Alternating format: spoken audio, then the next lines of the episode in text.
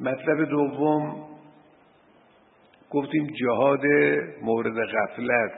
اسم جهادی که میاد اونچه اول در مقابل چشم انسان ظاهر میشه اون جوان رزمنده است که توی میدان داره میجنگه.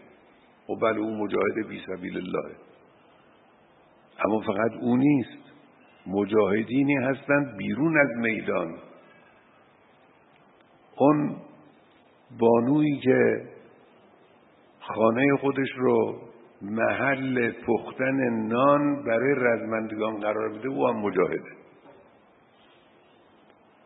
اون خانواده ای که همه زندگی خودشون رو صرف پشتیبانی تغذیه و امکانات زندگی برای رزمندگان قرار میدن اونا هم مجاهدن جهادن.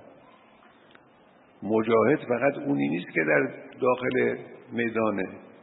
او البته مصداق کامل و اصلی است. اما مجاهدین هم بیرون می‌دانن خب در بین مجاهدین بیرون میدان چی رتبهش و منزلش می‌رسد به اندازه پدر شهید یا مادر شهید و همسر شهید؟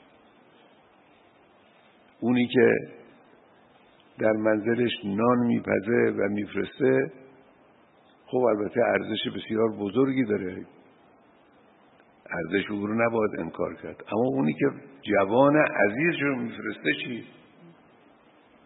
فرستادن غذا و پتو و لباس کجا؟ فرستادن میوه دل و جوان برومند کجا؟ این مجاهدن. این جهاد مورد غفلت قرار گرفته. ما وقتی مجاهدین رو میشمریم به توجه به اون بانویی که مادر شهیده یا اون آقایی که پدر شهیده یا اون خانومی که همسر شهیده به او توجه نمی کنیم اینا مجاهدین بی سبیل الله هم فضل الله المجاهدین القاعدین. شامل اینها میشه. اینا مجاهد بی سبیل الله. اگر خانواده ها همراهی نمی‌کردن این حماسه را نمیافتاد.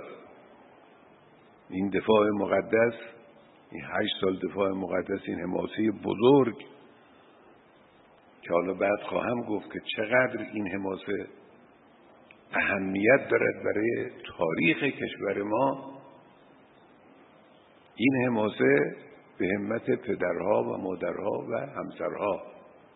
اینا بودن که این حماسه رو راه انداختن. اگر پدرها بی صبری می‌کردن اظهار ناراحتی می‌کردن اعتراض می‌کردن چرا بچه ما رفت چرا بچه ما کشه شد مادرها همینجور این حماسه راه نمیافتاد. طبقه اول که رفتن دسته دوم دیگه نمی‌رفتن. این هم از این دیدگاه.